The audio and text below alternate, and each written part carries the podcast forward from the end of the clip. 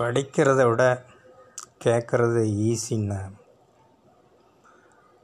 எழுதுறத விட பேசுறது கூட எனக்கு ஈஸி தான்.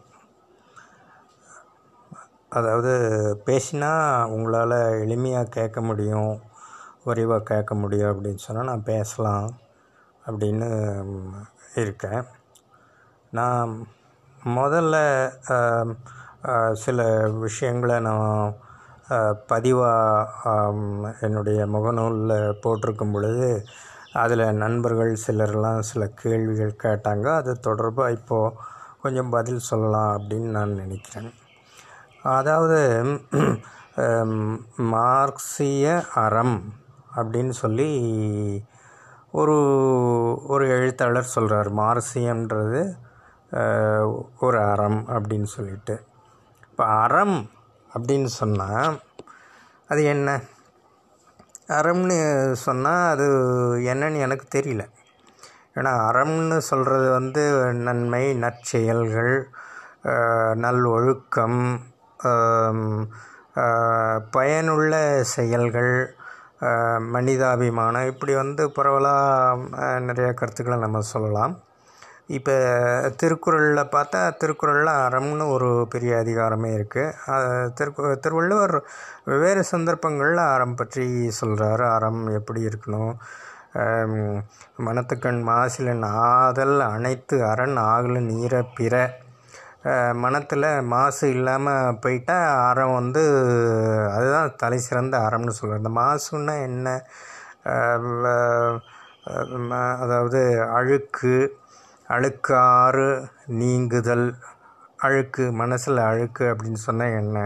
யோகி சுதானந்த பாரதி வந்து திருக்குறளை ஒரு யோக நூலில் தான் பார்க்குறாரு அவர் சொல்லுவார் மனத்துக்கண் மாசில நாதல்னா அது எம்டிங் மைண்டு அப்படின்ற மாதிரி அதாவது மனதை வந்து முற்றிலும் தெளிவாக்கி கொள்வது காலியாக்கி கொள்வது அப்படின்னு சொல்லிட்டு அவருடைய கருத்துன்னு வைங்க. எனக்கு வந்து அறம்னா இது அப்படின்னா என்ன? அப்படின்னு அடுத்த கேள்வி வருது. ஸோ அறம்னா என்னன்னு எனக்கு தெரியாது. அறம் அப்படின்றது வந்து ஒரு ஒரு உயர்வு நவிழலாம் ஒரு கற்பனையாக ஒரு யதார்த்தத்துக்கு வெளியில் இருக்கிற மிகச்சிறந்த ஒரு குணமாக வந்து நாம் வச்சுருக்கோம். அப்படின்னா நான் தெரிதாகிட்ட தான் போய் இதுக்கான பதில் என்னன்னு தேடி பார்க்குறேன். ஏன்னா ஆ, தெரிதா வந்து ம், லெவிஸ்ட்ராஸ்னுடைய பிரிக்காலியர் அப்படின்ற ஒரு கருத்தாக்கத்தை எடுத்து அவர் வந்து இலக்கிய விமர்சனங்கள் கருத்தியல்கள் உருவாகிறத பற்றி சொல்கிறாரு இந்த பிரிக்காலியர் அப்படின்னா ஆதித்தச்சன் அப்படின்னு கூட நம்ம ஐயா புதியவர்பன் ஒரு சொல்ல பயன்படுத்துகிறார் பிரிக்காலியர் பிரிக்காலேஜ் தச்சு வேலை மட்டுமா பிரிக்காலிங்?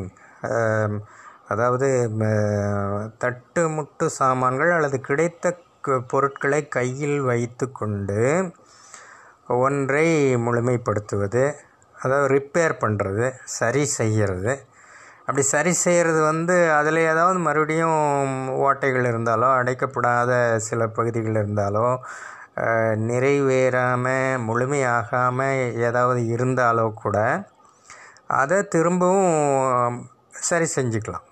சின்ன சின்ன கைவசம் இருக்கக்கூடிய பொருட்களை வச்சு சரி பண்ணிக்கலாம். இதுக்கு தான் வந்து பிரிக்காலேஜ் அப்படின்னு பேர். பிரிக்காலேஜின்றது ஒரு தட்டுமுட்டு சாமான்களை சரி செய்பவர் அப்படின்னு கூட சொல்லலாம். இது வெறும் தச்சுக்கு மட்டும் பொருந்தாது. தச்சு அல்லாத உலோகப் பொருட்களுக்கு தான் அடிப்படையில் பொருந்தோன்றது நான் லெவிஸ்ட்ராஸை படித்த வரைக்கும் எனக்கு தோணுது. இந்த பிரிக்காலேஜுக்கும் நம்ம பார்த்த இப்போ நம்ம பேசிக்கிட்டு இருக்கிற அறத்துக்கும் என்ன தொடர்பு அப்படின்னா பொதுவாக கிரேக்க இலக்கியங்கள் தொட்டு கிரேக்க பண்பாடுகள் தொட்டு க தத்துவாசிரியர்கள் அதாவது சித்தாந்திகள் தங்களுடைய கருத்திகளை வடிவமை வடிவமைக்கும் பொழுது மிகவும் உன்னதமான ஒரு கருத்தை அடிப்படையாக வைத்து ஒரு புள்ளியிலிருந்து தொடங்கி யதார்த்தத்தை வந்து பொறுத்து பார்த்து அதாவது கம்பேரிட்டிவாக ஒப்புமை செய்து விளக்குவார்கள் அப்படின்றது தெரிதாவினுடைய ஒரு அணுகுமுறை. ஸோ அந்த அடிப்படையில் பார்த்தோன்னு சொன்னாக்க இந்த பிரிக் காலேஜின்றது வந்து ஒன்று தப்பாக ஒரு கருத்தாக்கத்தை சொல்லிட்டா மறுபடியும் வேற ஒரு வார்த்தையை போட்டு சொல்லிக்கலாம். ஸோ இது வந்து ஒரு விதமான ஒரு ஒரு ஒரு சற்று மேனிலையிலே இருக்கக்கூடிய ஒரு சொல்லாடல் தானே ஒழிய அதில் வந்து கருத்து அப்படின்றது எதுவும் அழுத்தமாக இல்லை அப்படின்னு சொல்லுவார். தெரியுதா? அப்போ ஒரு குறிப்பிட்ட ஒரு சொல் அதனுடைய எதிர்மையிலையோ இருமையிலையோ இருக்குது அப்படின்றது வந்து அதாவது சசூர் சொல்கிறாரு இந்த இதே அதாவது இப்போ லெவிஸ்டாஸ்னுடைய க கருத்தியில் அடிப்படையாக வச்சு எல்லா சொற்களுக்குமே வந்து ஒரு இருமை இருக்குது அப்படின்றத தெரிதாக எடுத்து பார்க்கும் பொழுது ஒரு சொல் யதார்த்தத்துக்கு பொருந்த பொருந்துகிற மாதிரியும் மற்ற சொல் யதார்த்தத்தில் இல்லாத மாதிரியும் இருக்குது அதாவது அது கொஞ்சம் உயர்வாக இருக்குது அது என்னன்றதை நம்ம வந்து புரிஞ்சிக்க முடியாது. அது வந்து சற்று உயர்ந்த பண்பாடாக இருக்கும். இப்போ அறம்னா மரத்துக்கு எதிராக இருக்குன்னு வச்சுக்கலாம். மரம்னா என்னென்னு நம்மளுக்கு புரியுது. மரம்ன்றது நான் சொல்கிறது மாராயம். அதாவது மரம் கிடையாது. அதாவது தாவரம் கிடையாது. மரம் மரச்செயல் அல்லது வந்து ஈவிரக்கமற்ற குணத்திற்கு எதிராக இருக்கக்கூடிய ஒரு செயல் அறம். ஈவிரக்கமற்ற இரக்கமற்ற தன்மைன்னா என்னென்னு நம்மளுக்கு புரியுது. எல்லா குடும்பங்களும் அப்படித்தான். அப்போ அறம்னு சொன்னாக்கா அதுக்கு வெளியே இருக்க அறம் என்ன? அறம் எப்படி இருக்கும்? அது தெரியாது. அது ரொம்ப உயர்வாக இருக்கும். ஆக இது வந்து இந்த அறம்ன்ற சொல் வந்து ஆப்சன்ஸில் இருக்குது அதாவது அது வந்து இன்மையில் இருக்குது அது இல்லை. அது வெளியே இருக்குது யதார்த்தத்துக்கு வெளியே இருக்குது இந்த மாதிரி யதார்த்தத்துக்கு வெளியே சொல்லாடல்களால் கட்டமைக்கப்படக்கூடிய ஒரு சித்தாந்தத்தை காலங்காலமாக இலக்கியவாதிகள் தத்துவவாதிகள் செய்து கொண்டே இருக்கிறார்கள். அது சரி வரல அந்த விளக்கம் அப்படின்னா மாற்றிக்குவாங்க ஒரு பிற்காலியர் செய்கிற வேலையை செஞ்சுக்கிட்டு இருப்பாங்க. ஆக அதில் எந்த சயின்ஸும் கிடையாது. அப்படி அந்த மாதிரி எந்த சயின்ஸும் இல்லாமல் மார்சியம் இல்லை. மார்சியம்ன்றது ஒரு சயின்ஸ். மார்சியம்ன்றது ஒரு விஞ்ஞானம். அப்படி இருக்கும் பொழுது அது எப்படி ஒரு அறமாக இருக்கும்? அறமாக அது இருக்கவே இருக்காது. மார்க்ஸ் அந்நிய மாதல் என்ற ஒரு சொல்ல கையாளுறார் இளைய மார்க்ஸ் அந்நிய மாதல் என்று சொல்ல கையாளுகிறார். பிற்காலத்தில் அவர் தாஸ் காப்பிட்டல் எழுத ஆரம்பித்த உடனே இந்த அந்நிய மாதல்ன்ற சொல்ல எங்காவது பயன்படுத்தியிருக்காரா பாருங்க. அவர் வந்து இறந்து போயின்ற வரைக்கும் அந்நிய மாதல்ன்ற சொல்ல அவர் எங்கேயுமே பயன்படுத்தலை.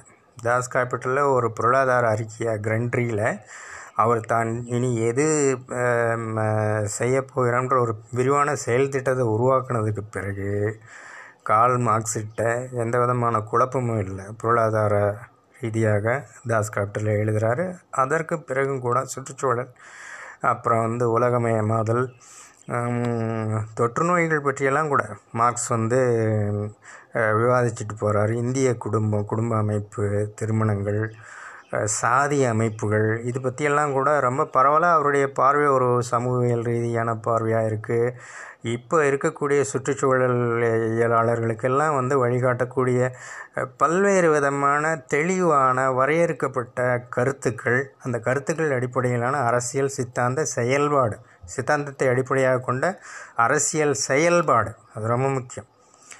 கட்சி கட்சியை உருவாக்குதல். கட்சியின் வழியாக வந்து புரட்சிகரமான மாற்றங்களை தோற்றுவித்தல். இப்படியெல்லாம் வந்து மார்க்ஸு செய்துக்கிட்டு போகிறாரு இப்படி இருக்கும்போது அது எப்படி ஒரு அறமாக இருக்கும்? அகத்தோழர் டி. மணி போன்றவர்கள் எழுப்பிய கேள்விக்கு பதில் இதுதான். அதாவது அறம் மார்சியம்ன்றது ஒரு அறம் கிடையாது. அதே போல் வேணில் எங்கிட்ட நிறைய விவாதம் பண்ணார். அறம் திருக்குறளில் அறத்தை பற்றி சொன்ன மாதிரி வேறு யாராவது சொல்லியிருக்காங்கன்னா ரொம்ப அழகாக சொல்லியிருக்கார் வள்ளுவர்.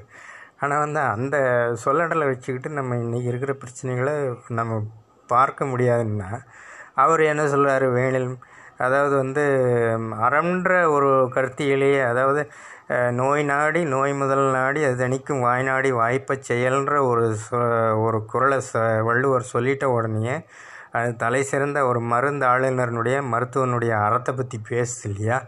அதை அடிப்படையாக வச்சு மருத்துவர்கள் மருத்துவ சிகிச்சை தரலாமே அப்படின்றாங்க. அந்த குரல் இல்லாமலும் அறம் பற்றிய சிந்தனை இல்லாமலும் கூட ஒரு மருத்துவர் சரியான விஞ்ஞான முறைகளை பயன்படுத்தினால் அவர் சிறந்த மருந்துகளை தர முடியும். இதுதான் என்னுடைய கருத்து. இது விதமாக இந்த மாதிரி வந்து என்னுடைய விவாதங்களை நான் இனிமேல் உங்களுக்கு உரையாடல் மூலமாகவும் தொடர்பு கொண்டு இனி பேச இருக்கிறேன். உங்களுக்கு விருப்பம் இருந்தால் கேளுங்கள். நன்றி.